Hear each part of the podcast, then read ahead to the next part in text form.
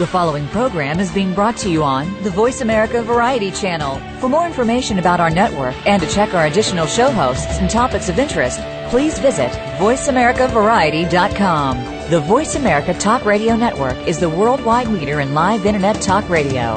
Visit VoiceAmerica.com. The views and ideas expressed on the following program are strictly those of the host or guests and do not necessarily reflect the views and ideas held by the Voice America Talk Radio Network, its staff, and management.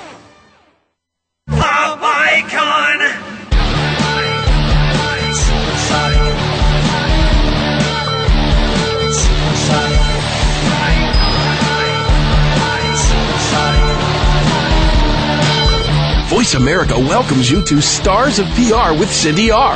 Now, here's the host and CEO of VR Public Relations, Cindy Rakowitz.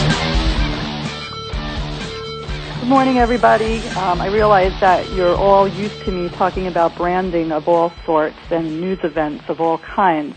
Today, we're going to talk about something that is in the news, although it could be a little scary and that is addressing the question, could germ warfare and medical experimentation happen again to American soldiers? Can it happen to us on U.S. soil?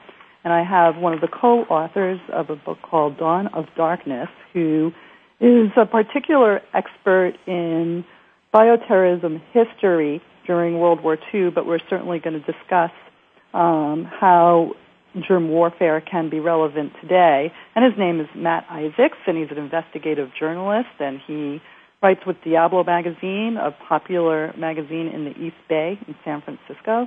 He's written with the San Francisco Examiner and um, works with the Center for Investigative Reporting. Did I get everything right, Matt? Matt, are you on the uh, line with us? Yes, I'm here. Are you there?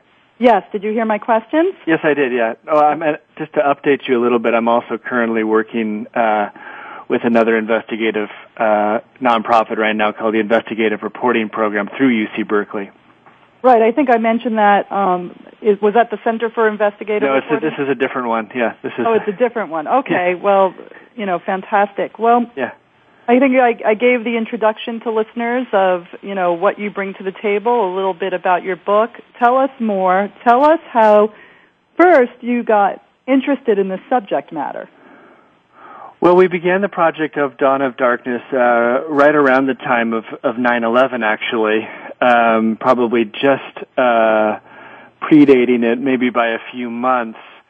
And then immediately uh, we were uh, not only did 9/11 happen, but but the anthrax attacks happened uh, almost immediately after that time as well, and obviously terrified uh, the country almost pro- perhaps more so than than the than the 9/11 attacks themselves, because it was so mysterious and so easy to deliver this seeming invisible poison through the through the U.S. mail and uh, so that that that lent something to our book, certainly in terms of our thinking about what we wanted to talk about. But we had been uh, thinking about we, we we had known about this this this little known chapter of history of World War II for for years, and just thought of a way to to bring it all together in a true story that brought together not only uh, what happened to our troops in the Philippines through the you know through the Bataan Death March, but also what people didn't realize that were that many of these same troops were then shipped up to Manchuria following that horrific event, and were submitted to uh, germ uh, experiments in the in the plains of Manchuria at a, at a at a place called Mukden, just south of Harbin in in Manchuria. And um, okay, so what kind of exp- you know describe the kinds of experiments that took place there? Okay, well, uh, the Japanese actually had a, a, a tremendous uh, biological weapons program. It would be the equivalent of something probably about a thirty million to fifty million dollar program today uh, that ranged from everything from doing human live human vivisections, doing live uh, surgeries on uh, on patients without anesthetic, to doing things such as gangrene bombs, to frostbite experiments to developing uh, a wide array of uh, biological agents, everything from from botulism to bubonic plague to cholera to dysentery. Uh, those are some of the big ones. And were basically, the, were the experiments? Would, I mean, aside from having prisoners and having people to torture, I mean, were they doing this for commercial purposes and scientific research? Well, that actually became what they did. These same scientists did after the war. Uh, many of these same scientists who were developing these these agents during the war, these were the top scientists in Japan. Uh, later went on to uh, start pharmaceutical companies and and uh, became some of the mainstream of in Japanese medicine. But uh, what what what uh, the the the main villain uh, and the, the equivalent of Joseph Mengele uh, of Japan was a guy named uh, Ishii Shiro, who was the was the head of this program, and and he had the idea that to spread these agents through fleas, and so he developed these huge flea factories uh, breeding fleas and then infecting them with bubonic plague, for instance. And actual attacks happened. He he actually did large scale attacks on the Chinese, in which he'd pack porcelain uh, canisters with these fleas and fly them over over China and drop them on the on the Chinese villages. Break open the the, the, the canisters would break open and release the fleas. That's really, really frightening. You know what? I don't think that the Chinese are were very happy about that. And as you know, and I know that you're not, um, you know, um, by any means a government, you know, expert in China, but we know that these people don't, they don't let things go. Yeah.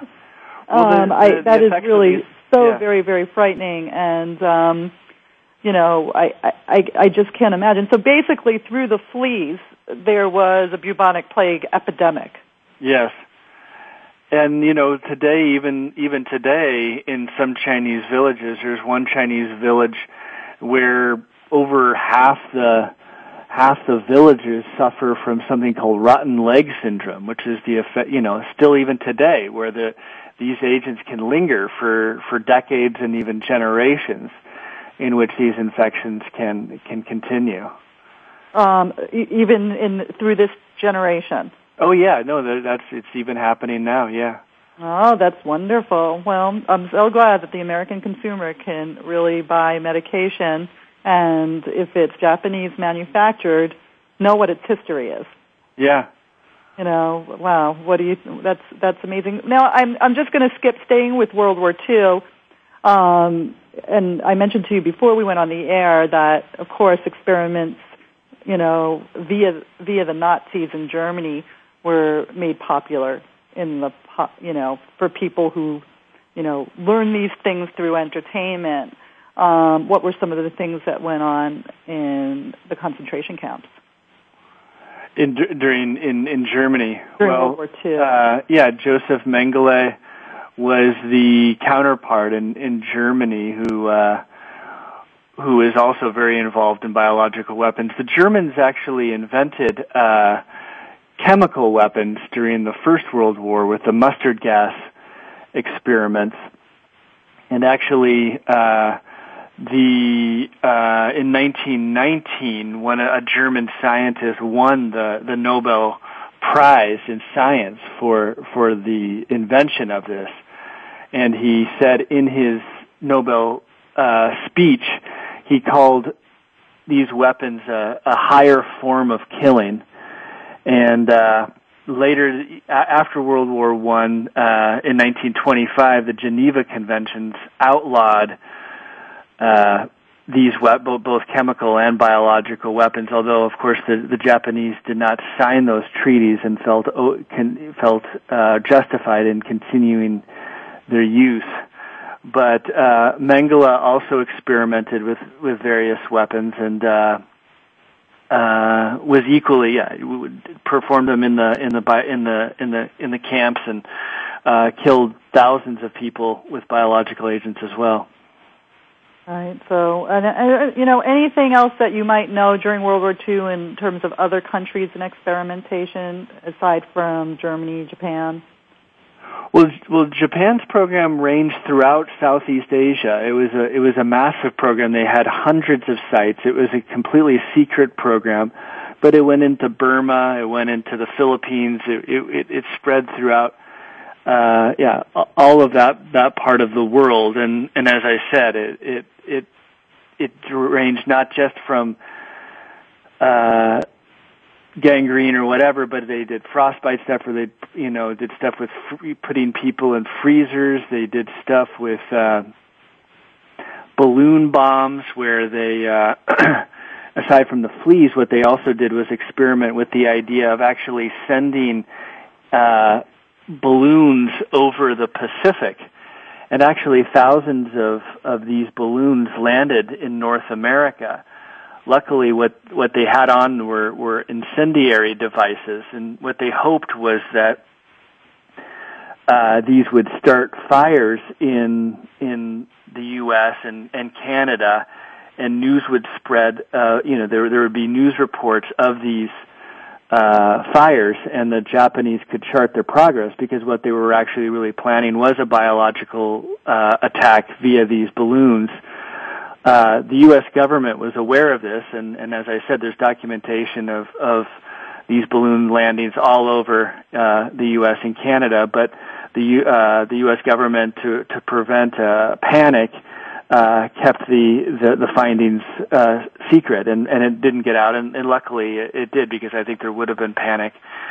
Uh, but uh, yeah, we we know about this today as well, and luckily it was just little small incendiary devices rather than bubonic plague or something like that. Oh yes, thank goodness for that. But I mean, it just makes one think that if it can be a small incendiary device, why wouldn't it be the bubonic plague? Yes, they did it right. with fleas over somewhere else. Why wouldn't they do it? Why wouldn't they attempt to export it, export the same thing to North America? Yeah. Well, I mean, I think what it speaks to uh, is that the uh, I think it's very easy to develop these weapons. Um, they can be done in re- relatively crude facilities. What what what's difficult is the delivery systems. Um, and I think even today, it's uh, there. There are you know sophisticated means now of doing it, but um, now it now I mean, but a, but a balloon today. I mean, yeah, it, it could be done, but probably more likely what it would be done, how it would be done now, is perhaps an explosion of a of a truck or something like that, or uh, a crop duster a small plane that could spread it, or uh, perhaps uh, we we saw in more uh, modern days in Japan, the, the sarin gas attacks uh, in the late 90s, where I, I'm not sure if you're familiar with that, but but they uh, they brought sarin gas into the subway the, into the Tokyo subway system and and and popped these bags on the subway system, and it affected thousands of people. If you if you found a mass, you know, packed uh, transit area, it could work that way. Right, right. New York we're going to have to take a quick commercial Okay, sure, break. go ahead. More with Matt Isaacs when we come back, author of Dawn of Darkness, and we're going to talk about how these horrific occurrences might take place in modern times. Stand by.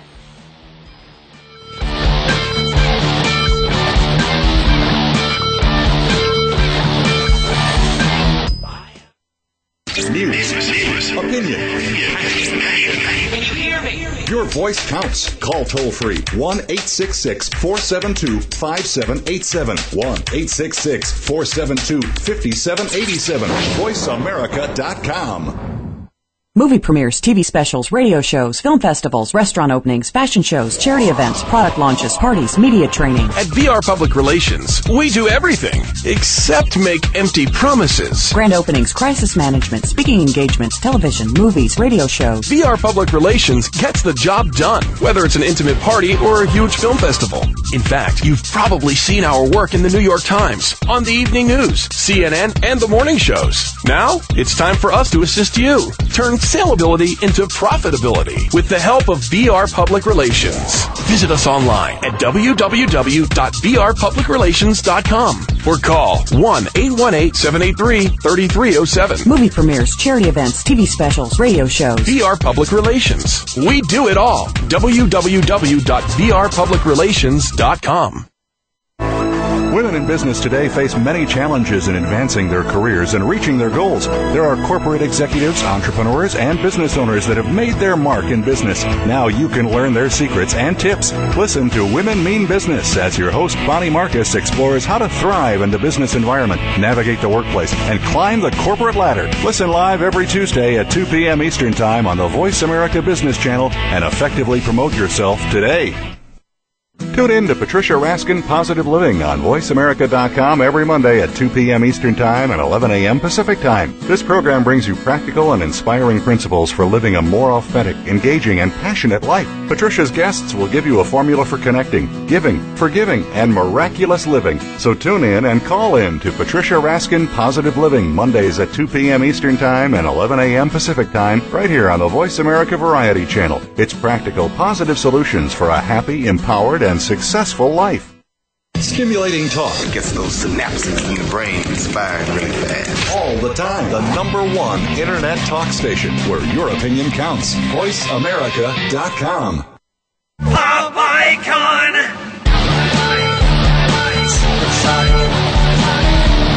Welcome back to Stars of PR with Cindy R. If you have a question or comment, call in at 1 866 472 5788. Now, back to the show. Here's Cindy Rakowitz. We're back with investigative journalist Matt Isaacs, who is the co-author of the book Dawn of Darkness, and we're talking about germ warfare. And we pretty much in the first in the first segment discussed the history of germ warfare, particularly as it related to World War II, and now we are catching up on how this might, how history can indeed repeat itself in the age of terrorism. Um, so, Matt, um, is there any other thoughts that you want to add to what you shared with the listeners in the last segment of, from a historical standpoint?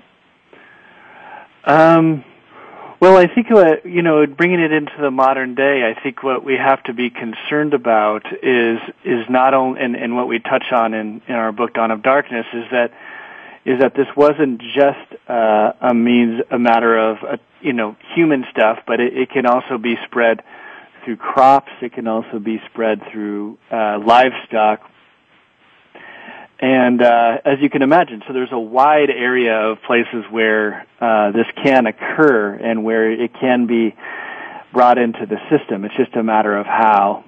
Right. Well, here's a question, and I don't know, you know, if you feel 100% confident in answering this from an expert standpoint, but knowing your background and, you know, your familiarity with the subject, um, how much are defense systems prepared for this? I mean, pe- government, you know, knows the history, obviously, and a lot of the history is public, and some of it isn't. It's sealed, right? Yes. It takes an investigative journalist like you to try to see what you can get through sealed documents. And yes. um, so the question is, without you know, um, you know, putting any anybody at at risk in terms of divulging confidential information. I mean, you know, how prepared is the Western world to, you know, to deal with this or, you know, evaluate when something like this might be hitting U.S. soil. We've mentioned in the earlier segment, we talked about anthrax a little bit, but, you know, do we have the defense and detection for, you know, um, a revisit of what you described as the flea episode. Yes. Well, I think that I think that since 9/11 and the and the anthrax attacks, I, I think that the U.S. government is, in fact, very aware of the risks. I think that, um, and they've taken certain measures certainly to to defend against the the risks of a biological attack they've created sensors in the, say, for instance, in the New York subway system, where, uh, and I think these sensors are are in many many transit systems now that, that can detect the presence of of harmful germs. Um, they obviously have put up much more uh, vigorous uh, defense systems around our waterways. I think that there are also de- defense systems even around our our uh, agricultural and, and livestock areas. But of course, it's a it's an invisible attack. It's an it's and and it's and nothing is is invin, in, in, invincible. Um, I think that another risk, I mean, we, we obviously we can see in our uh, airports how how much um, a, a, such a higher level of security is in place now. Yet, at the same time, there is certainly the possibility of of uh, we we have suicide. We know about suicide bombers, but there's certainly the possibility of of having someone infected with a deadly disease uh, get onto an airplane and and spread his disease uh, through that airplane, which could be then carried uh, back into civilization and not become apparent for seven to ten days after that. Well, what, so this is that invisible... Okay, so you're saying, let's say, you know, this this, let's just say this um, suicide, you know, this this suicide evangelist comes onto a plane, you know, because he doesn't care, he or she doesn't care. They're good, already are giving their souls up for the cause, right? Yes. So they get onto a plane, and they have the disease, but it wouldn't take immediately. They're just sitting there, and you wouldn't see necessarily that this person might be sick. I mean, they're just sitting next to you on the plane, and they're infected, but the, you know, they're not showing any. Um, you, you just don't know that they're sick. Yes, exactly. And you know, so seven to ten days later, you hear maybe that you know somebody died of some kind of crazy disease, and then you hear that other people who are on that flight are getting infected from this crazy disease. Yes. That's really frightening. That did that that never happened. That's never documented in history, is it? Uh, no, but that's certainly a, a possibility that, that the U.S. government is also concerned about. You know, another thing that this is slightly on a different subject, but what also is is known is that, or where where the Center for Disease Control is also putting out warnings is that uh, in terms of our our tracking of people who have passed away, there's very very little systemic central tracking of how people pass away from mysterious causes and what and where the Center for Disease Control is is concerned is that with without a central system, uh, people c- can be infected now, um, and and there is no central system of being able to really uh, trace and, and track outbreaks if they're occurring. So that's just another place where, where the U.S. government needs to, to step up and actually be able to, to track this stuff. Yeah, one would think it's it's very very scary. I mean, we did have the Christmas bomber, you know, that re- in recent times. Yeah. Um, and you know, so you know that was trackable, and it caused such an uproar and revisiting international security and updating, you know, screening technology.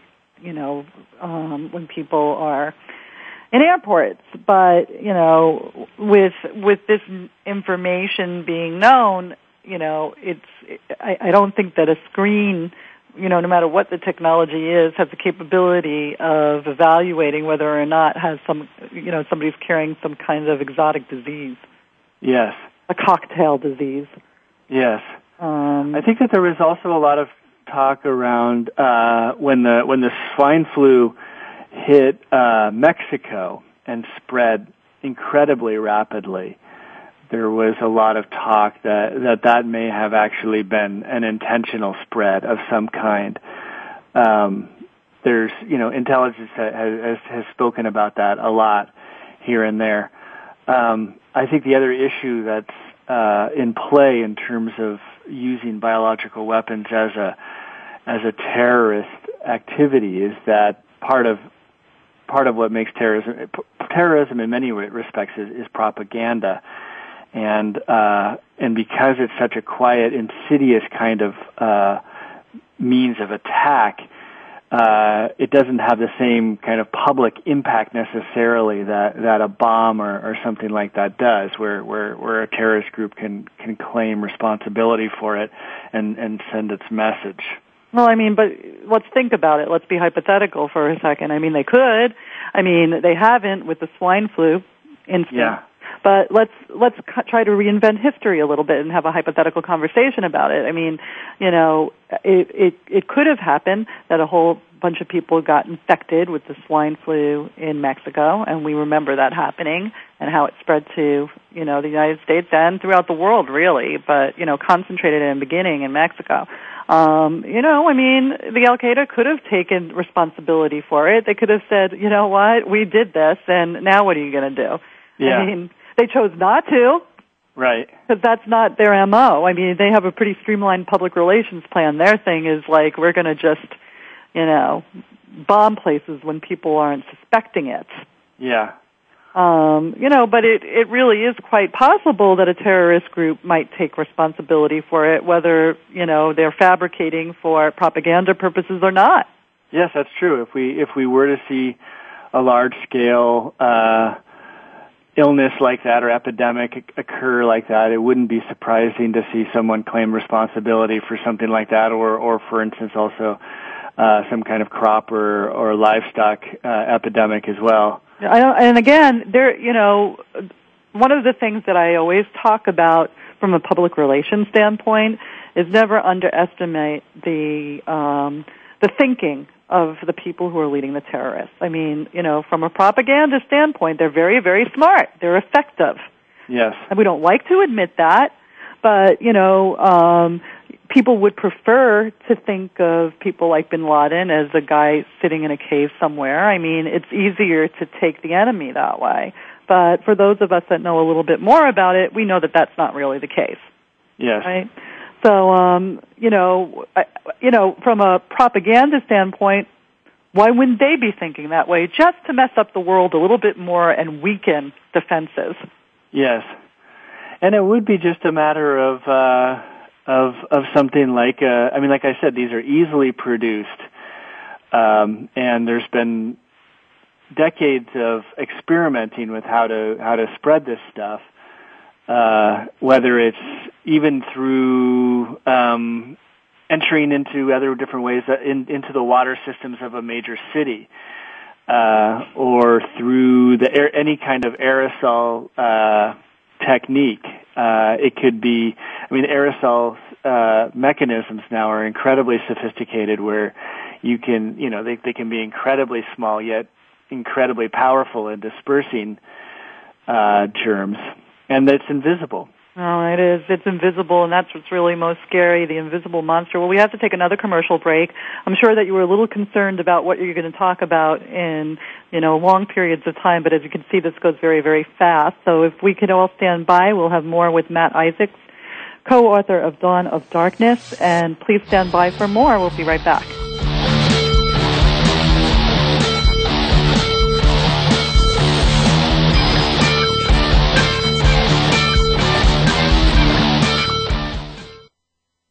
The experts. Call toll free right now 1 866 472 5787 and ask our All Star team to answer your question. That's 1 866 472 5787. Thank you for calling. VoiceAmerica.com.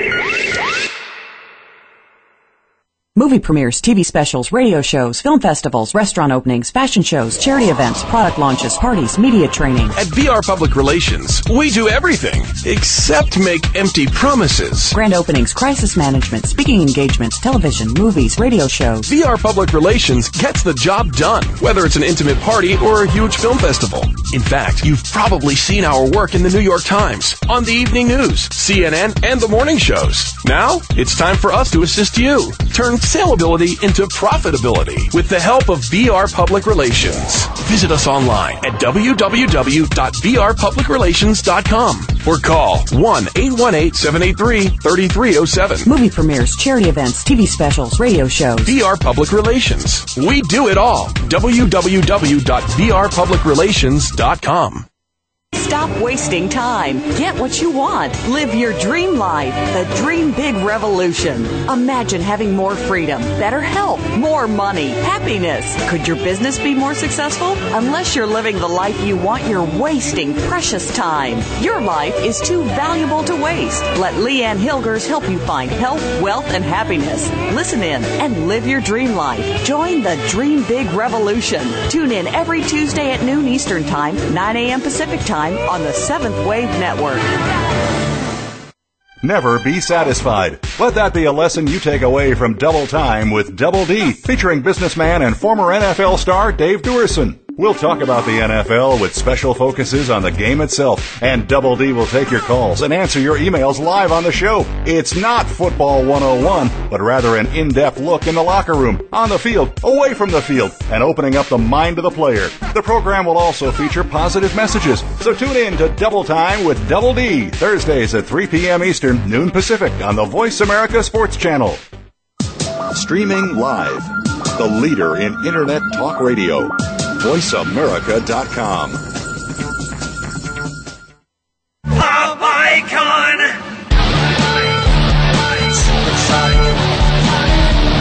Get free advice from crisis communications guru Cindy Rakowitz now. Call 866-472-5788. Let's get back to Stars of PR. Here's the host and CEO of VR Public Relations, Cindy Rakowitz.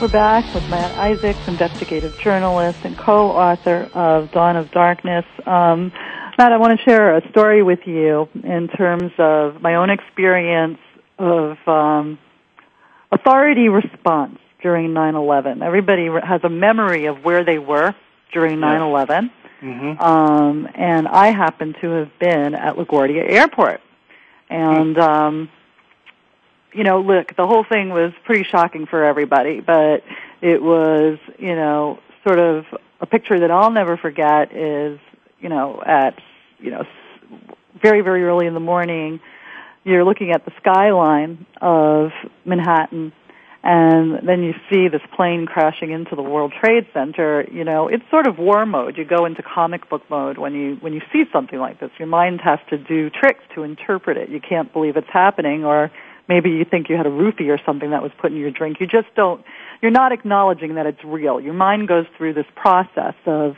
intelligence and interpretation.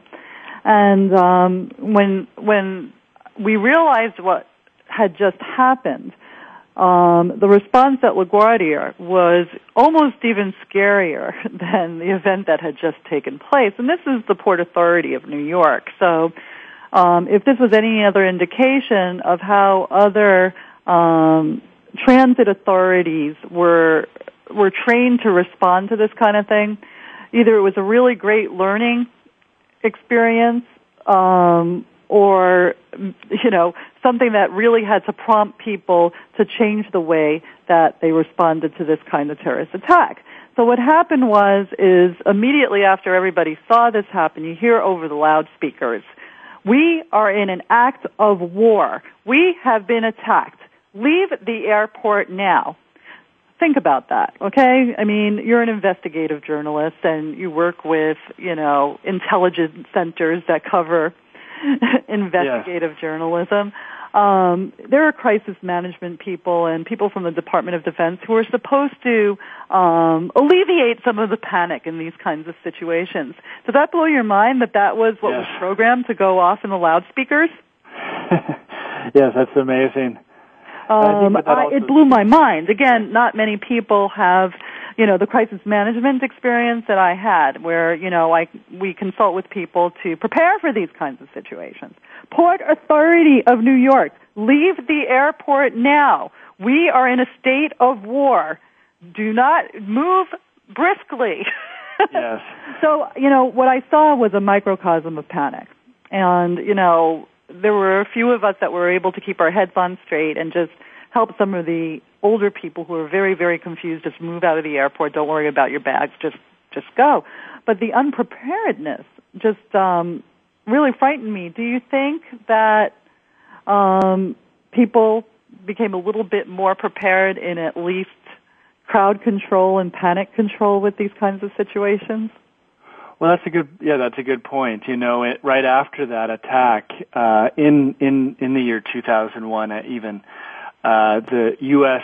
Uh, conducted an experiment. I'm not sure if you're aware of uh, called Operation Dark Winter, and it was a simulated attack in Oklahoma City, uh, where they simulated attack of uh, smallpox, just to determine just kind of how the how what what, what the effects would be and basically what they found from this simulated attack were a number of things. Num- number one, that the attack would cause a, an incredible, uh, uh, large scale, massive loss of life. Uh, two, that it would, that the government, uh, systems were not prepared for such an attack. You know, three, that, uh, the infrastructure wasn't, uh, in place to, to cope with it and probably more than anything else that such an attack more the, the, the most powerful part of such an attack are people's fear of these diseases people are terrified when they when they see pictures of small the effects of, of smallpox or cholera just the the visual images um, really is probably almost more powerful in terms of spreading panic than the actual disease itself. And as we saw, and as and now, now as the U.S. is developing uh, vaccines against such attacks, um, we've seen in various times in the last few years where there can be crowd panics in terms of fighting over the vaccines. There's only a limited number, probably not enough for everyone in the population. And uh, we've seen mob rule in some cases when when it it's it's deemed that the the vaccines aren't available. So these are the kinds of things. This this is the the incredibly damaging effects of this kind of potential. Well, no, it's it's it's it's very damaging. It's it's damaging indeed, and you know, hopefully, again, in preparation for this, I'm hoping that maybe people won't have to fight because they're in a panic that they're not going to get a limited amount of supply in terms of, of um, you know, um, a vaccine. Yeah. Uh, you know, I, I just, I mean, supply and demand just doesn't really make sense here. I mean, when you're under a biological attack um, or some kind of germ warfare, I don't think people want to hear that we don't have enough. Yes. And yes. um, you know, I'm hoping that everybody in all you know defense systems are planning to have enough and I'm sure because you've covered this and it's spoken about in Dawn of Darkness, I mean, you know, obviously we're hoping that the government is just as prepared for some of these horrors and maybe your book will help them be. I don't know. I hope so. I think we can learn from history and I and I not only from from World War II which we discuss in Dawn of Darkness, but also I think the 9/11 attacks was a wake-up call. Uh certainly alerted the world uh to this. I mean, obviously the Soviet Union had been developing smallpox and thus came this that that recent experience uh, or experiment, uh, Dark Winter. But I do think I do think the U.S. government is more prepared than it was. I mean, I, we do have an incredibly uh, larger number of these vaccines than we did then. And we do have, you know, I mean, you you, you pass a, a reservoir or a, you know a, a water system now, and you you see, you you know, they're they're they're surrounded by barbed wire and razor wire, and I mean, I, I think that there have been measures I think one thing I, I don't like to do is is to is to spread unnecessary fear or panic about this. That I, I do think that we're, we're certainly much more prepared than we were uh, almost ten years ago. well, I think that's good to know. So perhaps 9/11 was a wake up call. So um, and you know the most excellent rehearsal, if you will. Yes. So sometimes terrible things have positive effects in yes, the long term. Um, let's um, jump a little bit to Iraq, Afghanistan, since that's the war in the news these days, the popular war, right? Could biological weapons be used against American soldiers? I mean, we talked about livestock and crops. I would imagine that that's probably one of the, you know, popular means of biological weapons when you're in the Arab part of the world. Yes, Um, uh, well, well, Iraq was developing sarin gas. I mean, there's no doubt about that, and actually used sarin gas uh, in the 90s. Uh, we we do know that. I mean, I, I they they didn't find anything when when we went in um, in this in this most current war, but there's no doubt that that that that was being developed in Iraq through the 80s and 90s. Um, and so yes, I mean that that that that, was going on. All right. Well, um, you know, and obviously the most popular kind of um, when we think of what's going on in Iraq and Afghanistan, the most popularly portrayed images are, of course, the explosive devices, um, you know, of all kinds and of all shapes and sizes, is the improvised explosive devices. Um, it's not exactly germ warfare, but it's warfare. Yes. And um, you know, uh, I don't know. I, I think it's frightening. There's all kinds of things. There's body bombs, and you know, I'm sure that a body bomb isn't exa- isn't always limited to an actual bomb. A body bomb, as you brought up in prior segments, can also be some kind of disease. Yes, certainly. And I think, uh, and as I said, it's it it can be something that can spread fear very quickly if if something if if if they're un, if if officials are unable to to locate the the source of the of the epidemic that also adds to the confusion and also the, the the, panic is is is not knowing how far it has spread where it, where it has gone.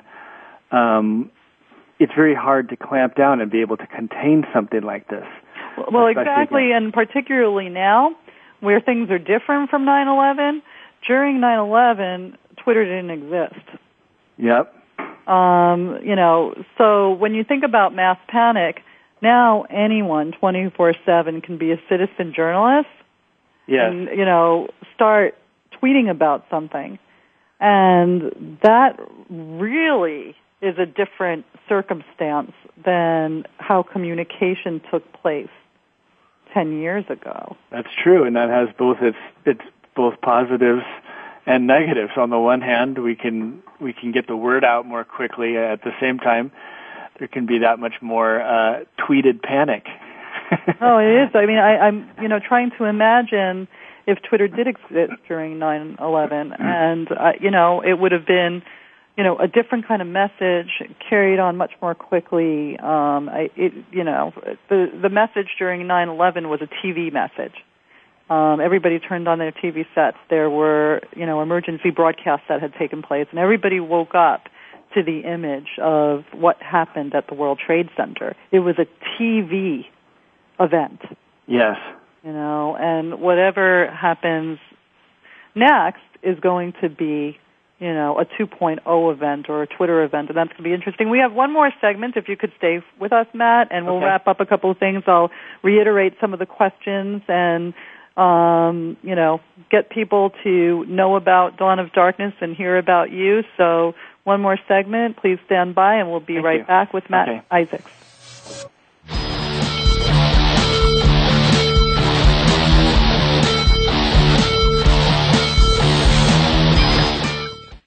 Talk, talk, talk.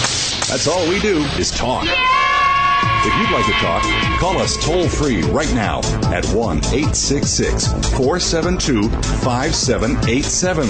1 866 472 5787. That's it. That's it. VoiceAmerica.com. Movie premieres, TV specials, radio shows, film festivals, restaurant openings, fashion shows, charity events, product launches, parties, media training. At VR Public Relations, we do everything except make empty promises. Grand openings, crisis management, speaking engagements, television, movies, radio shows. VR Public Relations gets the job done, whether it's an intimate party or a huge film festival. In fact, you've probably seen our work in the New York Times, on the evening news, CNN, and the morning shows. Now, it's time for us to assist you. Turn salability into profitability with the help of VR Public Relations. Visit us online at www.vrpublicrelations.com or call 1-818-783-3307. Movie premieres, charity events, TV specials, radio shows. VR Public Relations. We do it all. www.vrpublicrelations.com. Money. We love it, we hate it, and everything in between. You can be the master of your life and your own economics. Join Professor Laurie Lamantia each week for the program Making Peace with Money. Laurie will help you realize the power to create fulfillment in your life and shed new light on your money madness. You'll learn how to make peace with money and feel the joy and freedom renewed in your life. Making Peace with Money is broadcast live every Tuesday morning at 10 a.m. Eastern Time, 7 a.m. Pacific Time on the Voice America Business Channel. Being here with Ariel and Shya Kane is an ordinary person's guide to modern day enlightenment. This show is an exciting exploration which opens the door to living in the moment. Don't miss being here. Tune in every Wednesday at 9 a.m. Pacific, 12 noon Eastern with Ariel and Shya Kane right here on the Seventh Wave Network. The Internet's number one talk station. Number one talk station. VoiceAmerica.com. Pop icon.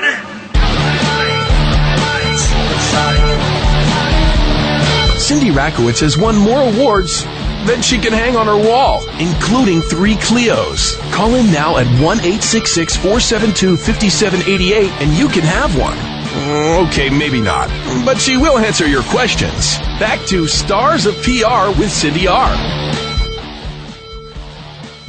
We're back in our final segment with Matt Isaacs, the co-author of Dawn of Darkness, also investigative journalist. Um, and you're now affiliated with Berkeley, Matt. What is that affiliation? I'm with the UC Berkeley Investigative Reporting Program, which is an extension of uh, the journalism school there, and uh, led by uh, the legendary uh, investigative reporter Lowell Bergman, who uh, exposed the tobacco industry stuff and was the model of uh, the movie The Insider in 1999. That was a really, really great movie, and yeah. um, you know, um, and Berkeley is a great place. Um, you know, I, I've lost my daughter to being totally engaged of in, in being a Northern Californian. Um, she went to UC Santa Cruz, and now she's a school teacher in San Francisco. So Northern California has a way of just taking those people from Southern California who really become embedded in the lifestyle. yes. It's a wonderful place. Yeah. Um, well, listen, we, we really touched upon a lot in the last three segments, and I'm going to review and repeat some things for those that are just tuning in um, and talk, you know, sort of go back to germ warfare a little bit. What countries now stockpile germ warfare, Matt?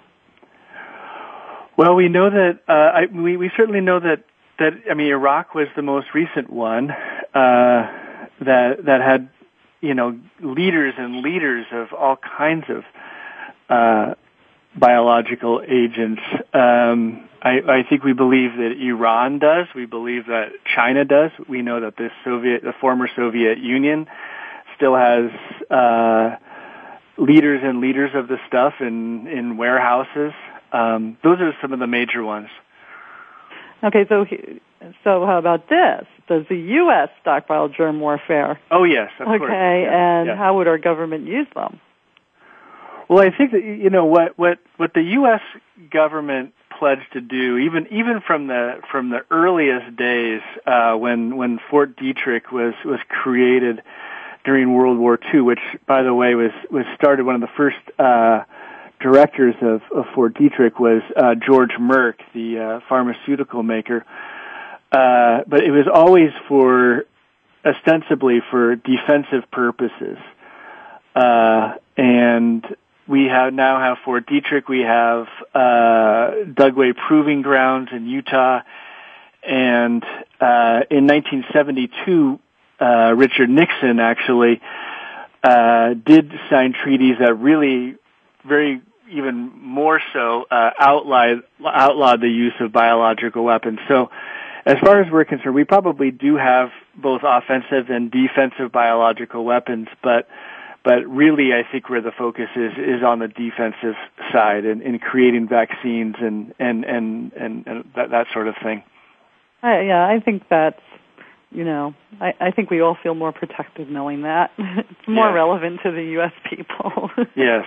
I think so. Um, in the earlier segments, Matt, we talked about some of the horrible experimentation that the Japanese, um, that the Japanese indulged in during World yes. War II, and some of the path- pathogens included dysentery, typhoid, cholera, all kinds of poisons. Um, American soldiers, Chinese POWs, right? Yes. Um, Russians. You know, what? Where are these? What happened to these Japanese scientists and and their pathogens after World War II? Well, what happened right after World War II was that, uh, and that this is a big part of our book, actually, Dawn of Darkness, which I, I haven't gotten to mention, which was that immediately after the war, the the U.S. saw the importance of of forging a, a, a a bond with Japan as a bulwark against communism. And immediately after the war, when MacArthur went into Japan and, and started uh, conducting investigations for war crimes uh, there, uh, and you know, and, and tried many war criminals, uh, a deal was made with the Japanese scientists that in exchange for the the, their research, uh, they would be uh, granted immunity from the war crimes, and so uh, even including Ishii Shiro, the the the, the, mastermind behind the entire program, continued on his life with a with a with a with a military pension and the like.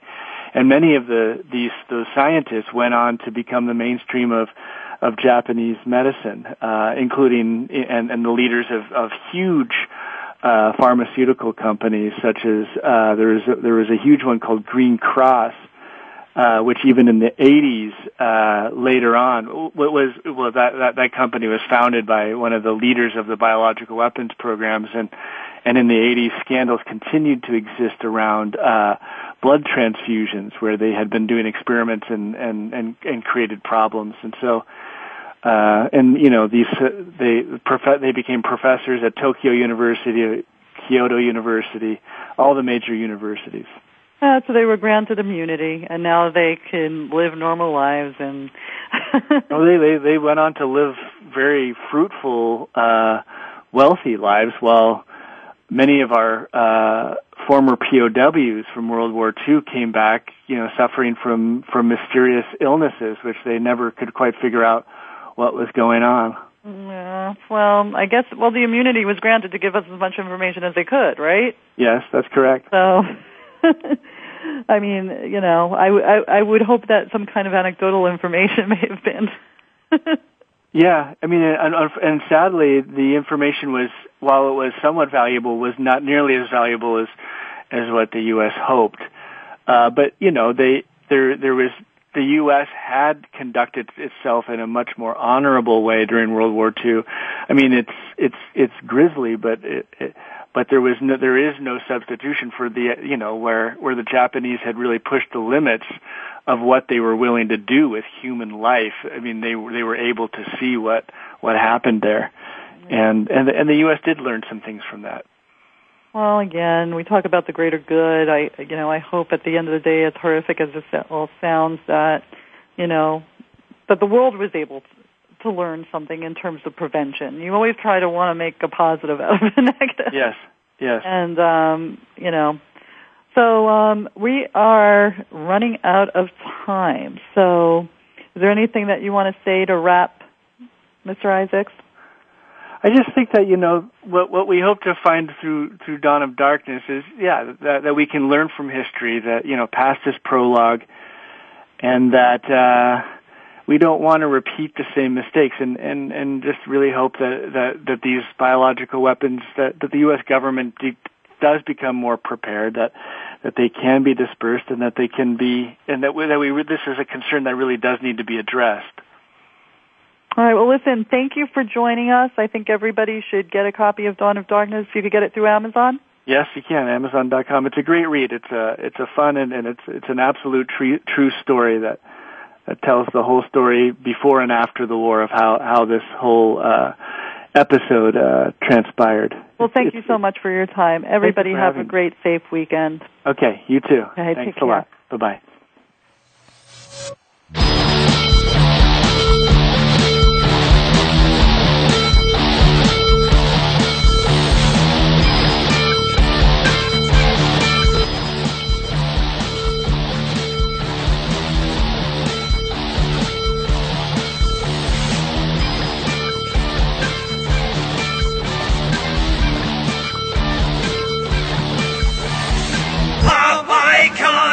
Thank you for listening to Stars of PR with Cindy R. Please come back next Thursday and every Thursday at 7 a.m. Pacific Time, 10 a.m. Eastern for more insider information on the world of public relations with Cindy Rakowitz on Stars of PR. See you next week. I am an American Idol. I got synthetic